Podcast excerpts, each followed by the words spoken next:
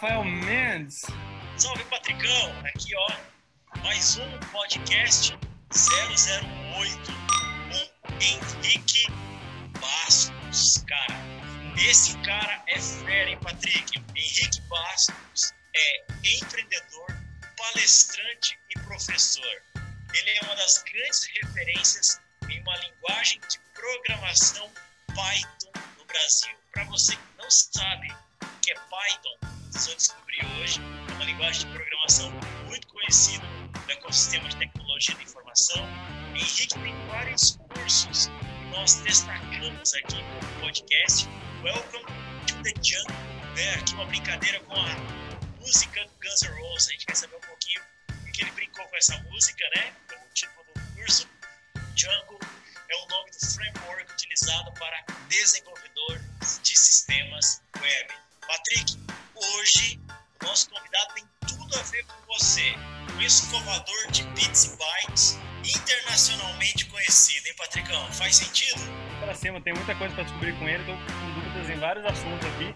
Até porque é uma parada, programação é uma parada que eu não conheço muito, né? Geralmente os empreendedores a gente acaba só contratando ali, né? Não estamos muito por dentro disso. Hoje vai ser bem interessante, quero muito conversar com ele. Vamos lá? Tintim?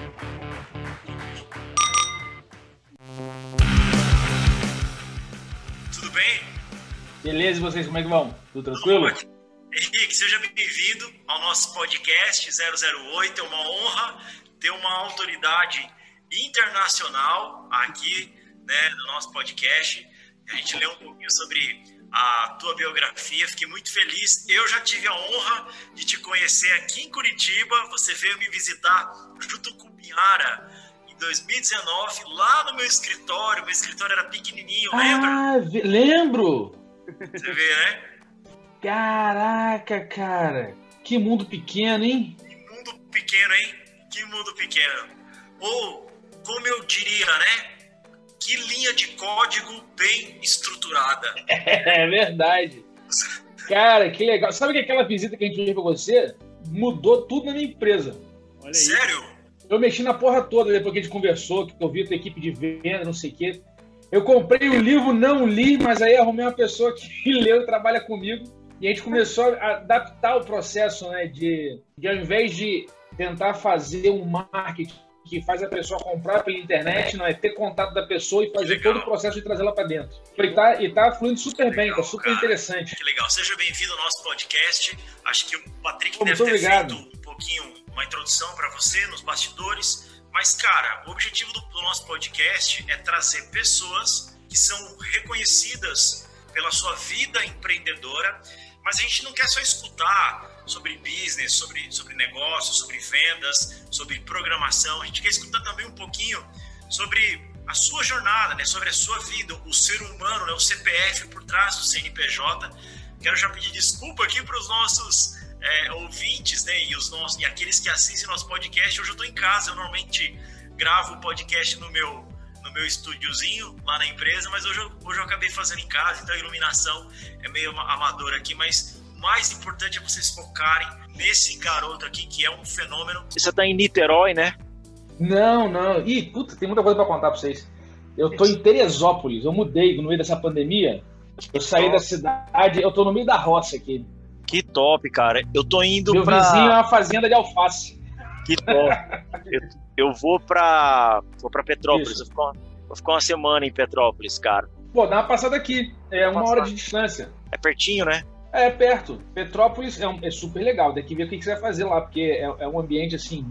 Se entrar lá e começar a tomar cerveja de lá, os vinhos de lá, tu não vai sair de Petrópolis. Mas aqui é muito legal, cara. Esse cantinho que eu achei aqui, é, realmente é, é 30 minutos da cidade de Teresópolis. Nossa! Então, já é uma cidade pequena. Eu tô num bairro, num distrito distante, que é 30 minutos para chegar em Teresópolis. É, é, perto da Granja, Crom, Granja Comari, aí da seleção brasileira? Não, bem não? longe. É, é, bem longe. São, são 12 quilômetros de lá. E, mas você foi por quê? Cansou da cidade grande? Cansou da, da vida urbana? Cara, é momento de vida, né? Eu tenho uma filha pequena e essa pandemia a gente estava trancado num apartamento, então ninguém sabia que informação que tinha, né? Ninguém sabia o que ia acontecer. A gente ficou muito tempo trancado. Minha filha tinha um ano e meio quando começou. A gente ficou seis meses trancado em casa. Aham. Caramba. E eu sempre trabalhei em casa, então Minha filha começou a querer correr, a gente foi desmontando a casa para dar espaço para ela. Aí meu escritório foi entulhado de, de móveis e tudo mais. E aí eu tava me enlouquecendo, eu falei com um amigo meu, ele falou, cara, eu criei minha filha no condomínio lá em Teresópolis. Aí me deu o canal aqui, me deu os contatos, a gente alugou uma casa e veio passar 15 dias. Aí no primeiro dia, a minha filha dormiu 12 horas. Ah, aí, aí eu falei, porra, criança nunca dormiu. Sempre acordava o tempo inteiro. Sempre... Primeiro dia do nada. Ah, é aqui. Aí comecei a correr atrás. Aí acabei. Aí acabei fazendo. Tentei arrumar uma casa aqui, tava difícil e tal. Aí o que eu fiz foi aluguei uma casa e comprei o terreno. Estamos construindo a casa aqui agora. que Um top. projeto aí de. A gente já queria se mudar, já estava querendo se mudar, mas a gente ia mudar para Niterói mesmo.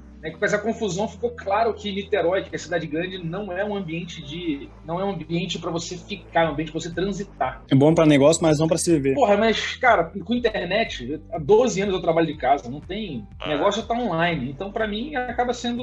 é, minha, minha esposa era professora e a gente ficava por lá, e a família toda de lá. Uhum. Então tem essas conveniências, mas, cara, agora que a gente tá aqui, é impossível tirar a gente daqui. Cara, achei muito legal uma informação que eu recebi. Eu vi a tua palestra nos Estados Unidos de anos atrás. Nossa, 2010. O inglês bem carioquês mesmo, assim, com as vogais bem acentuadas e o S e tal. E, cara, e o que, que chamou bastante atenção?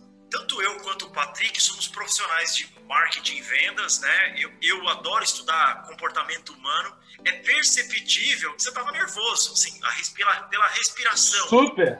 Eu recebi uma informação de que me disseram que você não dominava, ainda não era fluente na língua inglesa e mesmo assim você se colocou, cara, à disposição para ir lá, meu, vender seu peixe, representar o Brasil, mostrar que nosso país tem um ecossistema da linguagem de programação do Python muito forte aqui. Você é um dos nossos baluartes aí, uma dessas grandes figuras. E aí, cara, eu já queria escutar logo de cara. É, eu, eu sou empreendedor, nós três somos empreendedores. Se tem uma coisa que eu sempre digo para quem está começando a empreender ou para quem quer empreender é vá com o que você tem em mãos. tá? E você é a prova viva disso. Você tinha um inglês, que aí o feedback que eu tive que não era o melhor inglês de, de todos, né? Não era um é, fluente, né? Bem, bem fluido. Mas você meteu a cara, velho, e foi lá e representou o negócio. E hoje a gente está falando sobre isso. Olha que top. Hoje a gente fala sobre isso. Cara, e aí? O que, que você fala para aquele cara que acha que tem, tem que ter tudo perfeito para poder empreender, para poder fazer as coisas? Se ele não tivesse topado a ideia de ir, né, não tivesse enfrentado o medo ali, enfim, a insegurança, a gente não estaria nem comentando sobre isso, não viraria história depois, né? Eu acho que, como todo bom empreendedor, a gente é baseado nisso. Porque a coisa mais interessante dessa palestra é que ela aconteceu por acaso. Assim, foi uma Aham. sucessão de coincidências que foram acontecendo. E eu cheguei lá, foi a primeira vez que eu fui para os Estados Unidos, foi a primeira vez que eu andei de avião, assim, um avião longo. Caramba. Tinha, feito, tinha feito ponte aérea, não tinha viajado antes de avião, era ponte aérea para trabalhar. A empresa Ah. mandava e tal, não sei o quê. Uhum. Foi a primeira vez que eu tirei passaporte, foi a primeira vez que eu tirei visto. Aham. Então não tinha nada, né? E o inglês lá, eu sempre tive muita facilidade. eu- eu- Por causa do computador, eu sempre li muito inglês. Aham. E eu escuto perfeitamente. Mas eu nunca precisei falar, né? Uhum. E aí, quando eu fui pra lá, eu, eu fui com um amigo. E esse amigo mora nos Estados Unidos há bastante tempo. Aliás, ele morava no Brasil, mas já tinha morado nos Estados Unidos há algum tempo. E aí eu lembro que no, no- eu escrevi a palestra em português. Ele me ajudou a traduzir a palestra para inglês. Eu fui traduzindo com o Google Trad- Tradutor e as coisas foram mexendo e ele deu um tapa, consertou o verbo, consertou a expressão. E a gente faz aquela tradução do português para o inglês, né? Aham. não a, a- a comunicação no inglês. E aí eu, eu ensaiei aquela palestra umas 50 vezes no quarto do hotel. Que top. Que top. E aí fui pra Nossa. lá, já tava com a coisa mais ou menos na cabeça, e a gente vai no Nós Vai, Nós Vem e vamos pra dentro. E foi maneiríssimo, eu conheci pessoas incríveis por conta disso. E depois Sim. teve outros movimentos da minha vida, outros momentos, né? Acabei me tornando mais próximo da comunidade internacional de Python, acabei me tornando membro da fundação, acabei entrando nesse meio, fui para fui para a Europa no ano seguinte para poder participar do evento lá. Então as coisas foram acontecendo na minha vida por conta dessa certeza absoluta todo mundo tem caganeira e eu sou só mais um fudido no, no palco todo aí. Então, não tem. Eu olho para. Ah, mas porra, o Elon Musk, ah, o Bill Gates. Vem cá, ele, ele é isento a caganeira? Não, então ele é só mais um fudido que nem eu. Ah, eu penso a mesma coisa, eu penso muito nisso. Então, tem dois braços, duas pernas, igual eu, caga fedido cara, igual, não tem o que fazer. Não tem muito, então, então com isso, isso, isso tira um peso, né? Uhum. É, isso tira um peso de você ter que acertar. Isso. Então a minha, a minha frase sempre foi, eu sempre brinquei isso com meus amigos, eles sempre se amarravam nisso, que, que é tudo por desenrolo. Né? Acho que é meio carioca, assim, desenrolo lifestyle. Você vai, tem um negócio ali, outro ali, você junta, vai desenrolando e. Assim, eu tô no zero, eu tenho que ir pro um, eu não sei quando é que vai ser no 100. Aí eu vou pro um, depois pro um e meio, depois dar um volta, depois... você vai andando até chegar e, e vai emburacando, né? Não pode. É, é, você não pode deixar espaço vazio, as, e as pessoas entendem isso de maneira equivocada, eles, como eu falo. Isso é uma coisa que eu aprendi com meu pai, que você tem que ser oxigênio. Onde tem um vácuo, você vai e se mete naquela porra. Né? Só que isso não quer dizer que você vai fazer tudo, que você vai ser tudo, que tudo vai passar uhum. por você. Não é isso. É que você vai interagir com todos os ambientes, você vai interagir com todo mundo, você vai ajudar quem está precisando, que os vácuos acontecem assim. São necessidades Exato. de pessoas no mundo que se manifestam e às vezes passa, cara, do seu lado e você não dá bola. Aí quando você vai interagir com aquela pessoa, aquela pessoa te apresenta, aí ó, fui lá com o Biara e foi assim, eu te conheci uhum. em Curitiba, Rafael, porque uhum. eu fui, é, eu, estava eu tava em Porto Alegre, tive um, um, retiro com os meus sócios lá em Porto Alegre. Uhum. Aí, de Porto Alegre, eu falei, pô, o, o, Klaus conversou, que é amigo do Binhari, que é amigo comum nosso, conectou a gente. Aí eu falei, cara, eu vou estar em Porto Alegre, eu vou pegar a passagem e vou te conhecer. Uhum. Assim, sem projeto, sem, sem nada, eu vou te conhecer. Então eu fui lá, conheci o cara, pô, gente finíssima, ficou um amigo, não sei o que, e ele conhecendo, e aí, eu tava conhecendo ele naquele momento, ele tava me conhecendo naquele momento, e a gente tava trocando ideia para ver tem alguma coisa que a gente pode se ajudar, alguma coisa que eu posso fazer, coisa... mas muito mais porque um amigo em comum referenciou, falei, pô, já que eu vou no sul, eu vou passar por ali e já mato isso aí. E aí nessa ele me levou no teu escritório. A gente se conheceu. Né? Entendeu? Então, assim, na minha vida, muito, as coisas são muito assim, sabe? Tem uma certa espontaneidade, as coisas vão acontecendo e eu fico muito, eu fico com o olho muito ligado no que eu chamo do, do improvável. Sabe? Tem um monte de coisa que é improvável. Mas acontece, né? passa do teu lado, entendeu? E de repente, de repente você senta numa mesa e quem olha do seu lado é alguém que você queria falar. Tipo, então, assim, essas coisas que. É, a sincronicidade é um termo bastante relevante é, uhum. e, e, tem a ver com atenção. Não tem a ver. Não precisa, uhum. não precisa entrar no, no transcendental, no, na magia, no universo. Não, cara. Só vive ligado, não vive dormindo. Isso. Não, não, entra, não entra no carro, não, não, sai do aeroporto, entra no carro e fica no celular sem ver. Você nunca viu aquela cidade, porra, vai olhar. Uhum. Vai ver, ver esteja presente. E acho que essa questão da, da, presença é uma coisa que eu aprendi com a vida que é super importante. Ô, Patrick, Legal. eu te falei que o convidado era nível alto. Não, massa o, pra caramba. Cara, esse cara é muito fera. Henrique, abaixa um pouquinho a tua câmera aqui. Eu, eu, eu, quero só que você, só pra gente poder ver a logo aqui da Welcome to the Jungle, né? Brin, brin, brincando com a letra da música do Guns N' Roses, pro framework especificamente, tá? Cara, muito legal, assim. Acho que responde muito essa, essa analogia que eu fiz, sabe? Das pessoas elas, elas acharem que tem que ter tudo perfeito para gerar algum tipo de resultado. Você acabou de te falar que não, né? Cara, esteja não. atento. Esteja Isso. atento e haja. Cara, e 90% das pessoas fazem zero. Se você fizer um, tá na frente. Tá ótimo. Ah, é. Perfeito. É. Isso cara, acontece muito. Fala e, e, eu acho que especificamente o público que você se relaciona, e aí eu, eu vou, vou te dizer sobre, né, até pode falar um pouquinho sobre o que é o Python para a galera que assiste o podcast, para a galera que escuta nas plataformas também. Eu vou te dizer quando eu conheci o Python, eu cheguei a falar isso para você no meu escritório, mas eu sou formado em TI, eu sou um cara de marketing e vendas, mas sou formado em TI. Eu participei de alguns FISLI, sabe o FISLI, Festival de Software Livre, participei de alguns FISLIs né? Eu era meio comunista, então eu odiava o Windows, a Microsoft, era apaixonado pelo, pelo sistema Linux. Pra você ter noção, o Patrick não sabe dessa, mas em 2008 a Microsoft fez um programa chamado. Olha isso, Patrick, como eu era comunista. A Microsoft fez um programa chamado Microsoft Student to Business. Então a Microsoft tinha a Microsoft no Brasil, mas ela tinha unidades, né? Curitiba Rio de Janeiro e Recife. Recife é muito forte também. E aí o que a Microsoft fez? Ela fez, Patrick, um concurso de bolsas para estudantes para participar do programa de, de, de, certificação da Microsoft, tudo gratuito. Você tinha que fazer tipo um vestibular. E era 400 vagas no Brasil. Eu, na época, na PUC, eu fiz e eu ganhei, Patrick. Eu ganhei a bolsa, né, para a área de infraestrutura. Eu era de infra, tá? Não era de código. Patrick, eu fui uma semana. Eu falei, ah, esse negócio de Microsoft, o quê, né? Os caras ficaram apaixonados por, por software é. livre, né? Por causa da filosofia, do projeto de Google e tal. E, cara, em 2008, o Python, ele tava muito na, na moda, porque era a época que eu, né, que eu convivia, porque a, no, a Nokia usava né, Python como sistema operacional dos smartphones da época, né? E aí, você tinha um Android destruindo, começando a destruir, e a Nokia, a Nokia tentando investir no próprio, no próprio software dela. Cara, fala rapidamente para a audiência o que é esse Python e por que que você nichou assim, sabe? Você nichou no Python, mas eu vi que você está abrindo um leque, você está falando muito mais hoje para o desenvolvedor, especificamente, do que só para o cara de Python, ou eu estou equivocado? Então, sempre foi assim, né? Eu comecei a. Bom, eu tô com 39 anos, eu comecei a programar com 9 anos. Então, programa 30 anos, né?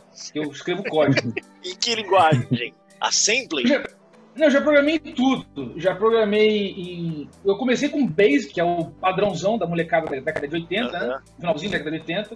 Eu fui no Basic, depois eu fui no Clipper, depois eu fui no Visual Basic, depois teve o Access, Fox Pro, Delphi. Delphi eu passei muito rápido. É, aí gostei muito, aprendi, comecei a aprender C, aprender C, C++, aí você vai um pouco mais abaixo nível. Chega, né, a questão do assembly, que na verdade você tem alguns microcontroladores, né? Eu arrumei um, um, um serviço para fazer micro, código para microcontroladores, umas coisas assim. Depois tem a parte de Windows, queria fazer jogo, aí vai mexer com né, a parte toda de, de, interface gráfica Microsoft. Cheguei a trabalhar, cheguei a fazer coisa com PHP, cheguei a fazer o que mais? JavaScript, C Sharp, enfim, uma porrada de linguagem. Você é doido, o cara é uma biblioteca, velho. Cara, muito massa. Mas, isso. Não, mas assim, mas é o que eu sempre falo, né? São 30 anos, mas se você se eu olhar assim, é uma curva exponencial de aprendizado. Então, os primeiros, sei lá, 10 anos, os primeiros 12 anos, você não, você não progride com tanta intensidade. Porque tinha alguns mitos na minha cabeça que eu precisei superar.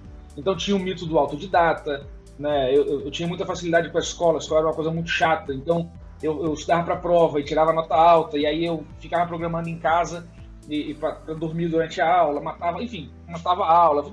Sempre odiei a escola, sempre foi uma desgraça na minha, na minha vida. Então, você, você acaba não tendo um foco de o que você precisa aprender de fato. Você acaba se escando para muita coisa e não domina nada. Mas com o tempo, vai ganhando um pouco de maturidade, e eu fui encontrando pessoas muito bacanas né, no meu caminho, eu fui, eu fui começando a entender. Né? Por isso que eu sempre falo para os meus, alunos, falo para meus amigos, cara, encontra a pessoa que faz o que você quer fazer e tenta ajudar essa pessoa, tenta colar com ela, tenta servir, tenta, sabe, participa daquele meio onde a pessoa tá, porque é, isso vai te ajudar a não, não descobrir o que é que eu tenho que estudar. Não, vai te dar um monte de informações subjetivas, vai te dar um monte de sutilezas, vai te, vai te uhum. colocar em contato com termos que você começar a buscar e pesquisar e vai, te, vai guiar seu interesse de pesquisa no YouTube. Sabe? Então tem um universo de coisas que você precisa descobrir que você não sabe que você não sabe. E a melhor forma de você descobrir alguma coisa que você não sabe que não sabe é entrando em contato com pessoas que fazem aquilo que você quer fazer. E eu acabei fazendo isso intuitivamente no processo, porque eu sempre tive essa questão de ter, uma, ter referências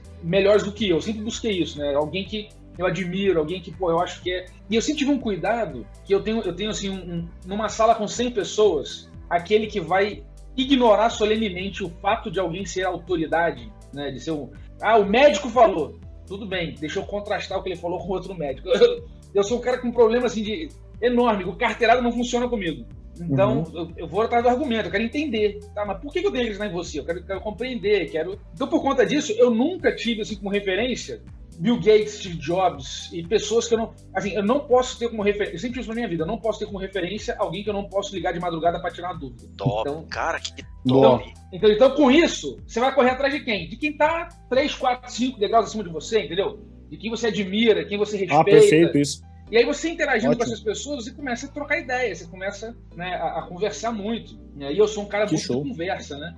É, eu prefiro muito mais uma mesa de bar do que um livro para ler. Então, assim, eu adoro, eu adoro meus amigos que leem muito, porque eu vou e marco um churrascão e vou inspecionar o cérebro de todos não, eles em um minuto, entendeu? Eu adorei, adorei a parte que você falou assim, não, eu comprei o livro lá, mas eu não, não li, contratei um cara que, tava, que, que leu e aplicou aqui pra e mim. E vão pra dentro. Olha que interessante. E vão pra dentro, entendeu? você, você, tem muita característica, eu, eu, vejo, a sua fala, eu vejo muito, muito você em mim, assim, e vice-versa. O que, que eu acredito muito com o que é o empreendedor, né? O empreendedor é a pessoa que deslumbra a oportunidade, independente da área dele, né? A gente já conversou, eu conheço médico que é empreendedor, é, enfim, engenheiro que é empreendedor, assim por diante. Então, o empreender, o, o gerar é, negócios independe, independe da tua área de formação ou da tua área de, de, de, profissão, né? E aí o empreendedor, e você tem muito disso, que é a pessoa que deslumbra a oportunidade e ela agrega pessoas. Então, quando você comentou isso, e está comentando de novo sobre essa questão das conexões, o empreendedor é a pessoa que ela encontra a oportunidade e depois ela agrega as pessoas e recursos para ativar aquilo. Nem sempre o empreendedor é o cara que tem o dinheiro, nem sempre é o cara que tem a ideia principal. Às vezes ele, ele conhece uma pessoa que teve a ideia, mas ele deslumbra o processo assim por diante. Cara, fantástico, isso muito legal. Eu, é, particularmente, é... vocês estão falando de sistema de guardanapo, eu tô só assim, meu Deus do céu. Como é que eu vou contratar esses caras? Tipo, para mim sempre foi assim, tipo, ah, preciso fazer um sistema, contrata. Que eu acho que é uma, uma das bases hoje da, do, do, crescimento de qualquer empresa é isso, né? O Silvio Santos falava muito disso, não, é, não vou citar aqui ídolos, enfim, mas é mais ou menos isso. Ele falava, cara, como é que você chegou no topo? Olha, eu sei de, sei de pouca coisa, mas eu contratava gente que sabia mais que eu em alguns determinados assuntos, né? Então isso é legal, muito bacana, muito bacana a tua fala, condiz muito com é. a realidade hoje do empreendedorismo essa. Tem, tem, algumas coisas que você comentou que são interessantes. A primeira coisa que me chama a atenção é a origem do termo empreender, né? Uhum. Que, que, vem do francês arcaico, que significa né, é, é você, você atravessar um rio turvo, uhum. com o objetivo de chegar na outra margem. Então, o processo de empreender é isso. Se você entra. Né, o que, que, que, é um rio na, lá na era medieval? Né, o rio é um lugar que você não sabe que bicho que tem dentro, você não, você não sabe o que está acontecendo ali tem uma correnteza que te puxa, você não tem controle disso, você tem que fazer força para chegar do outro lado. Então, é, é, é, o termo, a tradução boa para o inglês seria undertake, né? que é você mergulha e você tem que nadar, meu irmão, até chegar na outra margem, entendeu? Quando você vê o Discovery Channel lá, o National Geographic, com a gazela tentando atravessar o lago, tá empreendendo, né? Que não sabe se tem jacaré, se não tem jacaré, o que, que vai acontecer, mas tá empreendendo, tá tentando chegar do outro lado, né? E, e, então todo ser humano tem isso naturalmente. A gente, a gente é, vem se configurando ao longo da, da, da, nossa história com essa, com essa demanda de vislumbrar o que, que pode nos ajudar a continuar existindo amanhã, porque o fato de uhum. ter consciência faz com que a gente precise, a gente conhece o tempo, a gente sabe que existe o amanhã, a gente sabe que nós somos fracos, a gente reconhece a nossa fraqueza e a fraqueza dos outros, então tem todo um arranjo social que a gente começa a estabelecer para, cara, como é que eu dou um pouquinho mais de previsibilidade na minha vida? Né? Esse, esse, é, esse é o desafio do ser humano, né? de do lance uhum. de, de você montar um acampamento, desbastar a floresta para ter um acampamento. Então, tudo isso vai te ajudando a criar um ambiente que tem natureza. Né? Por isso que o jardim, né, a metáfora do jardim do Éden é uma metáfora interessante. Porque você tem um acampamento, é uma, é uma floresta, mas com né, o caos da natureza com uma ordem humana estabelecida. Então, você não tira a árvore, você não tira o mato, você poda. Você, aí quando você poda, você passar a cobra, você viu a cobra, você está mais, mais esperto, não está escondido, não é pego de surpresa. Então, isso, isso, é, isso, é, muito do ser humano. Só que uhum. a, gente é, a gente é criado, né, é, é, é formatado e deformado na, na, no meu entendimento, isso é uma deformação social por conta de várias. Na animaldade, é um contexto histórico, um monte de coisa. Em que a gente, em 2021, cara, as crianças ainda estão sendo treinadas para ser operário. Muito, então, o, que, o que, que, é o valor percebido dessa, dessa lógica educacional de formação de trabalhadores? o valor percebido é aquele que tem a nota mais alta, aquele que sabe mais, aquele que tem mais conhecimento, uhum. aquele... mas aí tem um universo gigante de coisas que não tem nada a ver com conteúdo Nossa. que não é que não entra na cadeia de valor, que não mas, entra na percepção de valor social. Mas vamos polemizar aqui, cara. É, eu, eu adoro pensar isso. Agora que eu tô agora que eu tô na, na cadeira de empresário, ok? Bom, vamos, vamos pensar aqui quando eu, eu, eu adorava também, né, e adoro filosofar sobre isso, né? O que que o sistema educacional ele nos prepara? Ele nos prepara para ser operário, né? Para ser mão de obra barata. É isso, tá? Para ser, ser, ser mão de obra de alguém não, que não vai precisa, escalar, que alguém que vai escalar. Não precisa nem ser mão de obra. Não precisa nem ser mão de obra. Se pre te prepara para você se encaixar em algo estabelecido por outra pessoa. Legal. Uhum. Mas aí, vamos falar, vamos, já que a gente está falando de de lei da sobrevivência, e eu tô em casa hoje, eu tô feliz pra caramba que eu tô em casa, a gente tá falando de lei da sobrevivência, sobre empreender, cara, e aí a gente tá aqui com um cara que, meu, meu, um cara que imputa um dado, analisa como esse dado vai processar e, e vê qual o resultado, esse cara com certeza tem uma visão diferente do mundo, né? Tô dando um exemplo teu aqui. Mas você não acha que também faz parte cara, olha que loucura, eu vou correr o risco de tomar alguns comentários aqui embaixo. Como a gente ainda não tá famoso, então então tá tudo certo. A hora de falar merda é agora. É, agora se exploda mesmo. Né? Cara, você não acha. Logo esse vídeo vai, vai viralizar, Rafa, e você vai ser você não acha que é cancelado. Você não acha que é fundamental? Porque, cara, empreender é para todos. Todo mundo pode empreender, se a gente olhar por, por esse conceito, né? Cara, sendo funcionário ou sendo, sendo empresário, tá? Mas ser empresário, ter longevidade no seu negócio é para poucos, tá? É para poucos. Não acha que, isso, que esse sistema educacional que a gente tem hoje é ele que mantém os negócios, cara, vivos? Né? Você, não, você não acredita que isso seja talvez a, a, a sobrevivência desses poucos que estão no ponto. Eu sei que isso é meio marxista, eu já falei que eu fui marxista no passado, hoje, hoje não sou mais, mas isso parece um tanto quanto marxista, não parece? Não sei, eu não, não entro nessa seara aí, mas, cara, eu acho que não. Eu acho que não, porque quem disse que para viver bem e ganhar dinheiro você tem que ter uma empresa gigante com uma porrada de gente? Né? Porque assim, empresário é uma coisa. O, qual é o papel do empresário? É montar um sistema produtivo, eficiente, se não for eficiente, ele quebra. Uhum. Certo? Então, ele, ele, tenta fazer. É como se fosse assim, uma camada de abstração acima. Mas você não precisa, para ter uma vida digna, para ter uma vida boa, você não precisa necessariamente ser empresário. Mas se você não empreender e não organizar o que está no teu entorno, o caos invade a ordem o tempo inteiro. Eu gosto muito do conceito de educação pautado em competências, né? É, os Estados Unidos trabalham muito isso. Aqui no Brasil é assim: se, se teu filho fica em recuperação em português, ele tá com uma nota em matemática lá em cima, nossa, explodindo, tirou 10, mas português tirou 6, tirou 5, não sei qual é a média. Ah, o que que eu vou forçar meu filho a estudar? Português? Não, matemática não, matemática você já tá bom, vamos estudar o que você não é bom. Quando deveria ser o contrário, não, então já que é matemática que você gosta, vamos estudar matemática, vamos desenvolver esse, esse teu raciocínio lógico em cima disso, né? É, eu acho que desenvolver as competências. O ensino no, no, no, Brasil, de modo geral, ele acaba pecando um pouco disso. A gente está falando bastante sobre empreendedorismo aqui.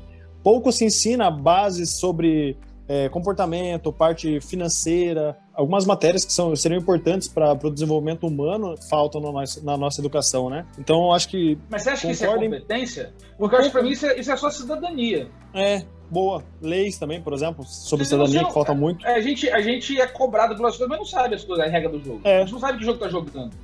Faz muito sentido, isso faz sentido. Faz muito sentido Entendeu? sobre cidadania. Assim, eu, sou, eu, sou, eu, sou, muito crítico dos Estados Unidos. Eu acho que uhum. lá tem coisas do caralho. Eu, um, eu ouvi uma vez que o Tom Jobim definiu isso muito bem. Ele disse que assim: uhum. é, o Brasil é uma merda, mas é do caralho. Os Estados Unidos é do caralho, mas é uma merda. E eu, eu, sinto exatamente isso, entendeu? Toda vez que eu fui lá, a sensação. e eu tenho vários amigos que se mudaram para lá, que se mudaram para Europa, não sei o quê, e eu entendi muito cedo na minha carreira, quando eu comecei a fazer a viagem, participar, ter cliente lá fora, fazer muita coisa. Cara, eu falei, é, morar fora do Brasil não é para mim. É. Eu tenho não a mesma discussão. O negócio é aqui. Eu gosto dessa zona aqui, dessa confusão, não, da rapaziada, de trocar meio, ideia. No meio do caos, exatamente. Cara, é um caos, eu, mas é um caos que a gente conhece, né? É, eu não tenho vontade nenhuma de ir embora daqui, cara. Eu, quando você é moleque, você tem. Mas eu sou suspeito, eu amo esse país. Um país bonito, um país que você tem comida, o clima do país é tranquilo, as pessoas que a gente ama estão aqui. Por que, eu vou embora desse país, pô? Né? Um país incrível, né? Então eu acho que. Só que eu acho que o brasileiro tem um talento, tem um dedinho podre fantástico, que só pega dos Estados Unidos o que é ruim. E traz para cá tudo que é ruim. O que é bom não traz. Entendeu? E tem várias coisas boas, como todas as culturas têm, entendeu? Várias restrições que você pode, pode compreender e, e trazer, adaptar para tua realidade, né? Mas eu acho que nessa questão da, voltando à pergunta do Rafa sobre o papel né, da escola com empreendedores e tudo mais, Cara, eu acho existe um problema crônico nessa visão. Bom, eu acredito que tem um problema crônico, a visão de que as empresas, né? É, é eu tenho amigos que são assim, tem empresas grandes e tudo mais, e o cara acha que, porra, dar emprego é o que salva o mundo. Eu acho que não. Eu acho que dar um nível de instrução pro cara para ele poder cagar pro emprego é o que salva o mundo. Entendeu? E aí, se ele vai, se ele vai viver, porra, vai ter uma vida bem racionalizada e viver com pouco, se ele vai querer ir pro mercado geral, se ele vai querer ser um profissional liberal, bem organizado. Porque é tudo uma questão de estratégia e do design da tua vida. Claro. Entendeu? E aí, quando você faz essas coisas encaixar, é um quebra-cabeça que você leva a vida montando. Mas quando você vai encaixando essas coisas, você começa a ter escolhas. Eu acho que esse, né, a liberdade, ela pressupõe caminhos possíveis. E acho que isso é uma coisa relevante. E eu não vejo assim a, a, a estrutura que recebe as crianças no, no Brasil não, não oferece caminhos possíveis. Porque para mim, se você fala assim, ah, porra, mas no Enem ela vai lá e pode escolher um monte de carreira. É, mas é um caminho só. Escolher uma porra de uma carreira para seguir um monte de tempo. E as outras coisas? E todas as outras possibilidades? Que a gente nem sabe quais são e que é o que esse conflito está acontecendo porque a gente está tão integrado socialmente que tem, tem profissões surgindo que a gente não faz ideia que essa porra não tem informação. Então, com o tempo, você vai ter uma quantidade enorme de ofícios que não são profissões. Programação é um ofício. Você pode, Rafael pode chegar e dizer, me declaro. O Patrick, Rafael é, é de TI, mas o Patrick pode falar, me declaro programador, foda-se. Por quê? Porque eu fiz uma, uma, uma fórmula no Excel. Você pode. E você pode ganhar dinheiro com isso, você pode empregar as pessoas com isso, você pode fazer negócio com isso, você pode. Entendeu? Sim. É, então isso é, isso é, diferente do, de você. Você não precisa ter ninguém dizendo que você é aquilo. Basta você saber fazer e o mercado vai se conectar com você em relação a isso e validar pô, quanto você sabe, que nicho que você vai atuar e por aí vai. Então, eu acho que. Eu acho que é isso. Eu acho que o, o que, o que me atrai no empreendedorismo são. Aí, na, no, no, ser humano que empreende é a, o desejo de construir um caminho possível que não seja pré-formatado para ele, mas que seja um que sirva quem ele é e as suas circunstâncias. Legal. Isso aí. Você chutou um negócio aí e você acertou na mosca, tá? Durante minha faculdade eu complementava muito a minha renda, porque antes de entrar na faculdade eu tinha um outro trabalho que me dava uma. Eu trabalhava numa oficina e ganhava um salário bem legal. E eu abdiquei desse salário para entrar na faculdade, começar a estagiar, multinacional, assim por diante. E para complementar a minha renda, uma das coisas que hoje talvez seja, seja um atraso na minha vida, né? Mas lá atrás eu dei aula de Excel durante muito tempo. Então hoje eu sou o cara do, da planilha, velho. Eu amo o Excelzinho. Mas eu falando contigo Adoro. aqui e foi despertando a, a, o interesse enfim, tecnologia, TI, programação, tava só pensando que, meu Deus do céu, eu preciso transformar essas minhas planilhas no sistema, cara. Preciso jogar isso aí para algum lugar, porque não tá dando conta essas planilhas. Enfim, mas você acertou na mosca sobre a questão de planilha. Essa, essa questão da a programação, ela, ela tá crescendo, tá tendo tanta variação do que acontece, tanta opção, uhum. que, cara, eu tenho muitos alunos que são advogados e vêm estudar programação. Caramba. Caramba. E o cara começa a automatizar a porra da geração de contrato da empresa ele começa a automatizar a gestão de documentos, ele começa a automatizar. Ele, e assim, com pouco código, tá? Nunca mais perde um prazo. Começa a automatizar, buscar informação na, na porcaria do site lá da justiça. Então o cara começa a ver quais são as dores que ele tem, que prende ele num trabalho é, é, síncrono e braçal, e como é que ele pode usar a inteligência para criar um processo, para tirar a fricção dos processos. Uhum. a primeira coisa, a primeira grande capacidade que a programação traz para qualquer pessoa é eliminar a fricção dos processos. Entendeu? Então, isso não é para fazer sistema, não é para fazer aplicativo, esquece essa merda. Porque se você fazer o sistema e vai tirar a fricção do processo, pode ser uma boa ideia. Se você não faz isso, certamente não será uma boa ideia. Top.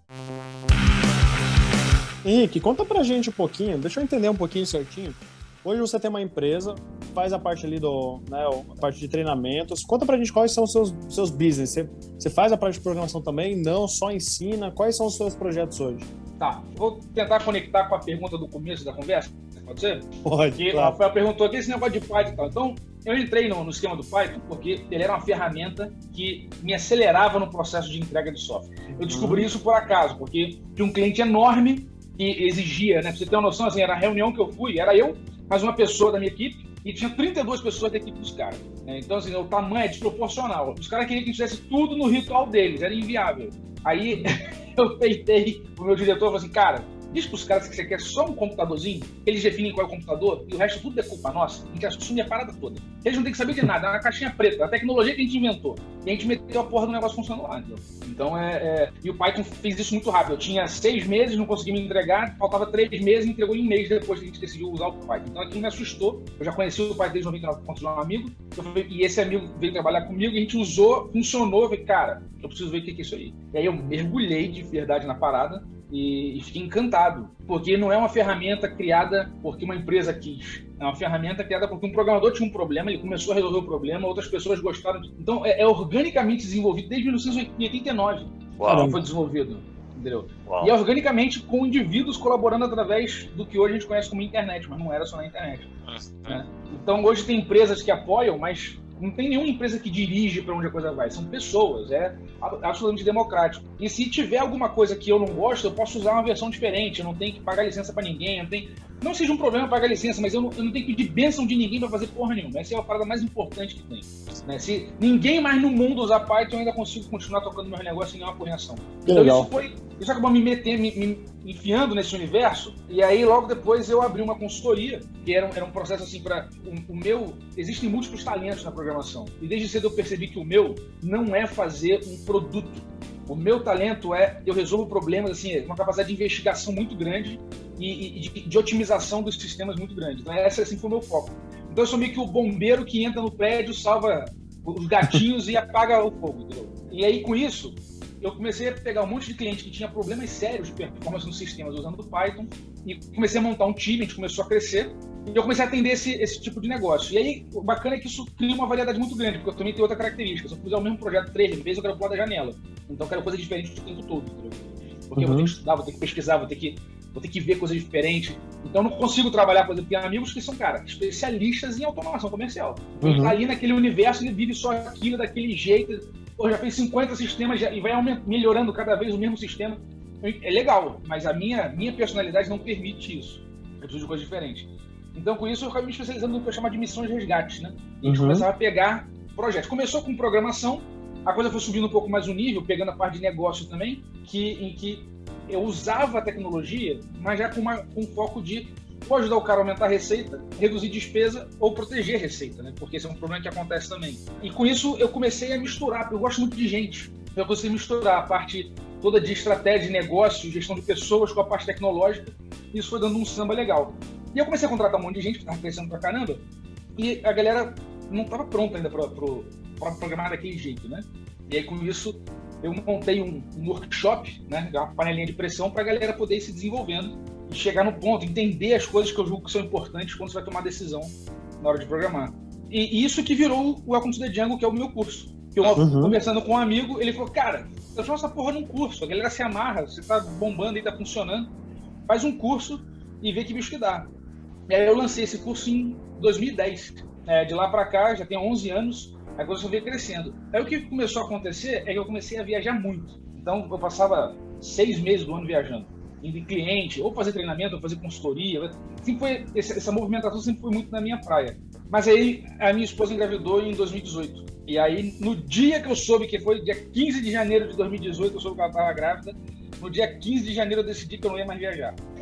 E aí foi. Massa. Eu falei, não quero mais viajar. E aí, faz o que com aquela porrada de cliente? Faz o que com, aquele, com aquela estrutura de trabalho, né? Eu falei, é, muda tudo.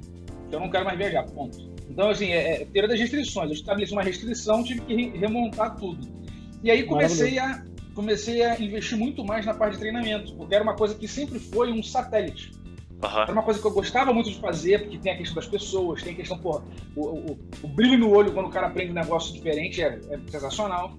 E eu fui integrando isso, eu, re, eu refiz, reinventei o curso para integrar o questão de filosofia da autonomia, que é essa visão né, de como que você, beleza, a gente pode dizer aqui que a escola não fez isso, que a sociedade aquilo. Tá, mas beleza. A partir de agora, sabendo que essa porra é desse jeito, o que, que eu posso fazer pra mandar no meu nariz? Entendeu? Uhum. Aí eu uhum. tenho todo um. Todo, tá, tá virando, tá fazendo, tô escrevendo um livro sobre isso, porque tem toda uma estratégia, um entendimento de quem você é, que não é só quem você é, então tem os papéis da sua vida, as relações com o sistema. Porque eu vejo que o grande desafio é você perceber as relações que você tem com o mundo. Né? Que apesar de você ser apenas uma pessoa, não tem diferença do profissional e do pessoal, você é uma única pessoa, mas você representa diversos papéis, você tem infinitas relações, né? ou incontáveis relações, e enxergar essas relações é muito importante né? para você conseguir tomar a decisão adequada. Quem empreende sabe isso com muita clareza quando vai fazer uma negociação complexa. Porque negociação complexa, ela parte do pressuposto de você entender um cenário e ele não é só objetivo. Tem todo um monte de coisa subjetiva e intangível para você tentar combinar aquilo que é importante para você, que é importante para o outro, né? e o outro ceder naquilo que não é tão importante para ele, e você ceder no que não é tão importante para você. Então você cria uma negociação complexa para viabilizar alguma coisa, e se fosse só uma questão de barganha de preço, não ia fechar.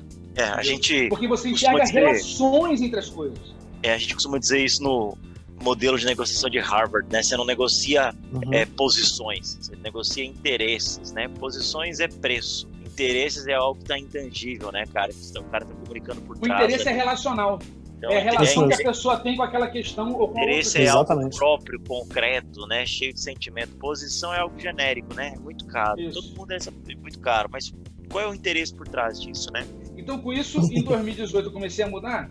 É, eu também entrei de sócio numa outra empresa, que uns amigos que estavam com umas ideias, eu decidi investir. E aí fiquei com três negócios, que era consultoria, o treinamento e desenvolvimento de software, muito focado no mercado americano. E esse último eu acabei vendendo a minha parte, por conta da. Porque a gente quis coisas diferentes, né? E eu não queria ser um peso dos caras, e queria. São meus amigos, né? E isso é uma coisa muito interessante, que você fazer negócio com pessoas que você tem um alto grau de confiança, e isso é mútuo, cara, é, juntar é fácil, sair é fácil. Entendeu? Uhum. Então, é, é uma coisa que eu vou sempre lembrar, porque todo mundo fala assim, beleza, você tem que ter contrato, tem que ter isso tudo, mas, cara, se as intenções não estiverem bem alinhadas, se, se o que as pessoas estão buscando não estiver bem alinhado, você vai ter conflito em algum momento.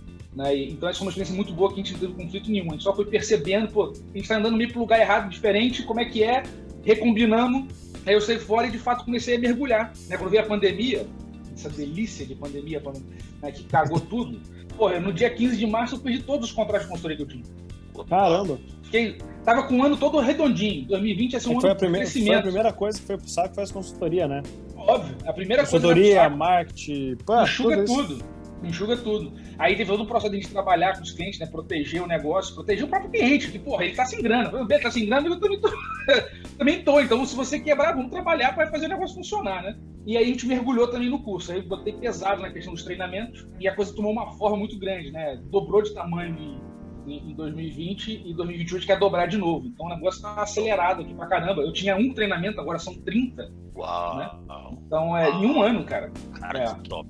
Nossa. O negócio tá. Então hoje, assim, hoje eu tô nessa onda. Eu tenho as consultorias que estão voltando e agora com esse modelo do online, que é super interessante. Uhum. Que acaba atuando. É um, é um posicionamento é, é, menos de vou programar o seu sistema e mais de, pô, eu tenho um sistema que tá dando, não está rolando, eu tenho uma equipe que não está sendo produtiva, ou eu tenho um negócio que a conta não está fechando. Então, alguma coisa ligada a, a, um ambiente digital de TI, né, de programação, e eu consigo olhar, com essa com a experiência que eu tenho, eu consigo olhar para o negócio do cara, fazer um diagnóstico e prescrever um, um tratamento. Né? E aí a gente vai acompanhando nesse processo, desse tratamento, e tem funcionado super bem. Eu tenho duas perguntas.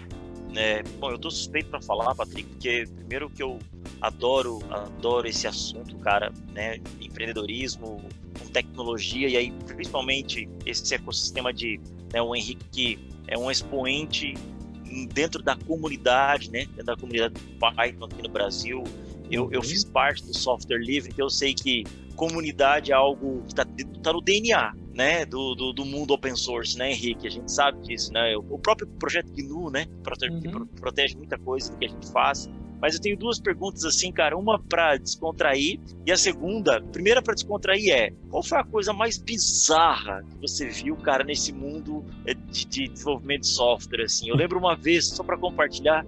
Eu lembro que o primeiro curso que eu fiz no mundo de TI foi um de montagem e manutenção de computadores no Senac em 2003, tá? 90 horas de curso. A gente instalava ainda Windows 98, segunda edição, ainda com disquete, umas piras assim. E eu lembro que uma guria estava grávida no curso e aí ela teve um filho e ela colocou o nome do filho dela de Chipset, pra você ter noção. Tanto que ela gostava, gostou do São Paulo, das coisas mais bizarras que eu vi na minha vida. Eu queria saber qual foi a coisa mais bizarra que você viu nesse mundo aí de TI, tá? E, cara, a segunda pergunta é: você foi um dos poucos convidados que a gente definiu qual seria a pauta do nosso podcast. A sua biografia é muito legal, né? O cara é empresário, o cara é uma autoridade no assunto, o cara é professor, né? Uma figura ilustre dentro da comunidade. Se pudesse definir um tema do nosso podcast baseado no que nós falamos hoje aqui, qual seria a nossa headline nesse vídeo no YouTube? Qual, qual headline você gostaria que fosse, que estivesse? Olha isso, nós não fizemos isso com ninguém, mas que você gostaria que estivesse no episódio 008 do podcast Contraste. Primeiro, coisa, coisa bizarra. Segundo, qual é a headline que a gente vai colocar no episódio 008? Cara, a coisa mais bizarra que eu vi, assim, que marcou a minha memória, foi quando a gente foi instalar um sistema num cliente grande pra caramba, um banco famoso, e a gente levou dois minutos para instalar o sistema, e os caras levaram 30, mais de 30 horas para entrar em cada servidor do Internet Bank e mudar as coisas na mão. Essa foi uma parada que, assim, me chocou, porque eu, ali eu falei assim, porra, não é o melhor que se dá bem, é o que faz. É o que os faz. Os caras mal ah. ou bem estão fazendo, entendeu? Então, Boa, aquilo ali, aquilo ali foi uma lição para mim que eu falei assim, caralho, eu não acredito. Eu crente que o cara tinha uma puta tecnologia, os negócios tudo automatizado, que não tinha nem contato com o ser humano. Cara, aquilo ali era um boteco. Para fora era uma loja fina, mas para dentro era um boteco. E aí isso, foi, isso me marcou profundamente. Né? É, que eu achei absolutamente bizarro. A gente, já, a gente já fazia, a gente era pequenininho fazia tudo automático, fazia tudo organizado. E os caras tiveram, o cara tinha, entrar 14 servidores para mudar o negócio na mão, a não sei o que, e na janela de, de produção. Cara, o negócio é surreal. Hein, e vem bem de encontro com a minha primeira pergunta do podcast. Cara, se você tem um limão, meu irmão, faça uma limonada, faz uma torta, Fa faz alguma coisa. Você tem um limão, cara. Só faz. A frase que eu uso aqui em casa pra minha filha e pra minha mulher é: faça uma limonada com a fruta que tiver. Boa! Nossa, adorei. E, o, e, e, qual, é isso aí. e qual é a headline, cara? Que a gente vai colocar no episódio. Patrick Maravilhoso. tem, Patrick tem que definir isso pra todo mundo. É legal. Com Qual é a headline que você quer que esteja no episódio 008, que é o teu episódio? Cara, difícil isso, hein? É, A gente falou de tanta coisa. Duas, duas coisas me marcaram assim nessa conversa. Primeiro, é te reencontrar. Então, eu acho que é quem se guia por princípio nunca se confunde. Quem Essa é a guia máxima por importante. princípio, quem se guia por Nunca se confunde, é. nunca se- Boa. Porque se você andar reto na tua vida, é, respeitando os seus princípios e não se violentando, mas fazendo aquilo que fácil ou difícil tem que fazer, e foi isso que eu fiz, assim, foi, porra, eu tinha que ir em Curitiba conhecer o Minhara, eu tinha, era um amigo que falou que eu tinha que ir, eu falei, cara, eu confio no meu amigo, eu vou. Eu fui, fiz mais um amigo, fiz mais de um amigo, e agora a gente nunca mais se falou, e agora estamos aqui, vai ser uma coisa que, é, tudo, se você falou daquela palestra dos Estados Unidos, tudo que aconteceu, Uhum. um monte de coincidências no processo, mas é porque eu, eu hoje olhando para trás, eu vejo que existiu uma, um rumo reto, né? não um caminho reto, o rumo. Eu estava olhando para um lugar, para uma estrela que estava me guiando, e é como num barco no oceano, né? você vai acertando o barco, vai para lá, vai para cá, vai não sei o que, dá uma cambalhota de volta, mas você continua andando para o mesmo lugar, sabe? Que é um lugar de, que hoje eu consigo dizer, né? é um lugar de, de, de conseguir participar de uma rede de pessoas com mais autonomia. Para eu ter mais autonomia na minha vida, para as pessoas terem mais autonomia, para que juntos, sem a obrigação né, de, de fazer só o que você não quer, a gente faz muita coisa que a gente não quer, mas uhum. não fazer só o que a gente não quer, a gente vai ter tempo, vai ter energia disponível para criar coisas junto. E isso é uma coisa que está faltando muito. Né? Eu acho que essa é, possibilidade de você interagir e construir, como isso aqui é uma construção, estamos interagindo, já aproximou uhum. a gente, aí eu vou conhecer alguém que eu vou referenciar para vocês, começou, jogou-se uma pedra no lago e as ondas a gente só vai ver depois que o tempo passar, né? Então acho que essa frase de quem seguir por princípio nunca se confunde é uma boa frase. Boa. Ô, Rafa, a gente sabe que o podcast tá massa quando a gente não fala quase, né? Vocês estão só escutando. Cara, o podcast tem só. Caramba, caramba, eu te, cara, eu te mandei sentido. a mensagem que eu te mandei. Se prepara, meu irmão. Esse cara é. cara, Muito cara massa. É diferente. Cara é diferente. Henrique, Cara, a gente faz quatro perguntas para todos os convidados. Assim que a gente bater mil episódios aí, a gente vai criar um livro nosso com a resposta de todos eles, tá? É, aqui você pode responder como pai, como pessoa, como profissional, como programador, como professor, como, como você quiser, tá?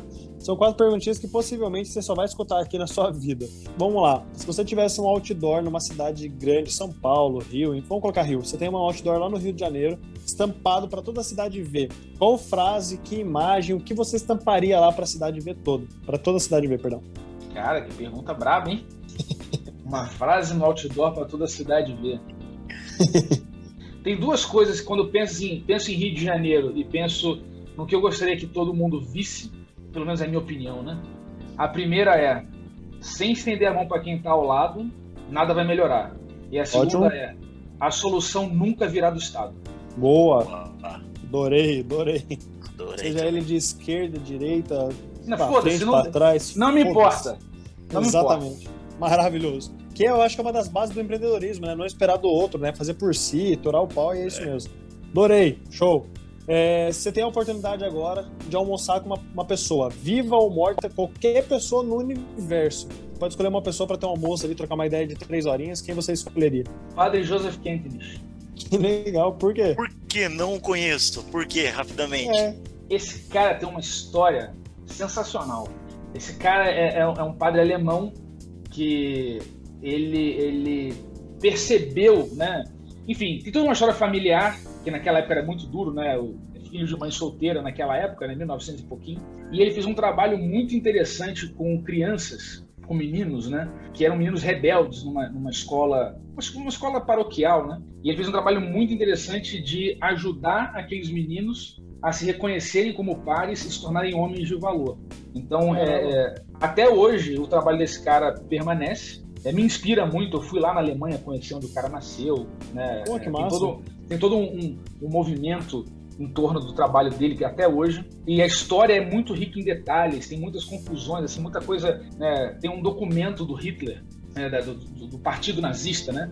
Dizendo que ele era a maior ameaça ao partido nazista é, antes da, da guerra estourar. E ele foi um dos primeiros caras que foi levado para o campo de concentração e ele sobreviveu ao campo de concentração, mesmo abrindo mão da ração dele para outras pessoas que estavam enfermas e tudo mais. Então é um cara, assim, diferente. Né? Que massa, e, que e bacana. Todo, todo, o trabalho dele, toda a história dele me, inspira, me inspirou muito para fazer as pazes né? com a vida, né? Acho que essa é, é, é, isso foi muito trabalho da minha esposa, né? Que cresceu sempre nesse processo. Tem uma, tem um, é um movimento católico, né? E ela cresceu na igreja e eu sempre tive muito de jagar, é, muito distante disso, mas eu me inspirei filosoficamente em muita coisa nisso, me aproximei desse processo. Uhum, e aí, uhum. quando eu uhum. descobri esse cara, eu conheci pessoas assim que, que abriram a minha, a minha visão para muita coisa, para conseguir enxergar o ser humano em todo mundo. Padre Joseph. Essa é uma parada. Joseph Kentenich. Esse cara, eu teria umas boas 700 perguntas para fazer para ele.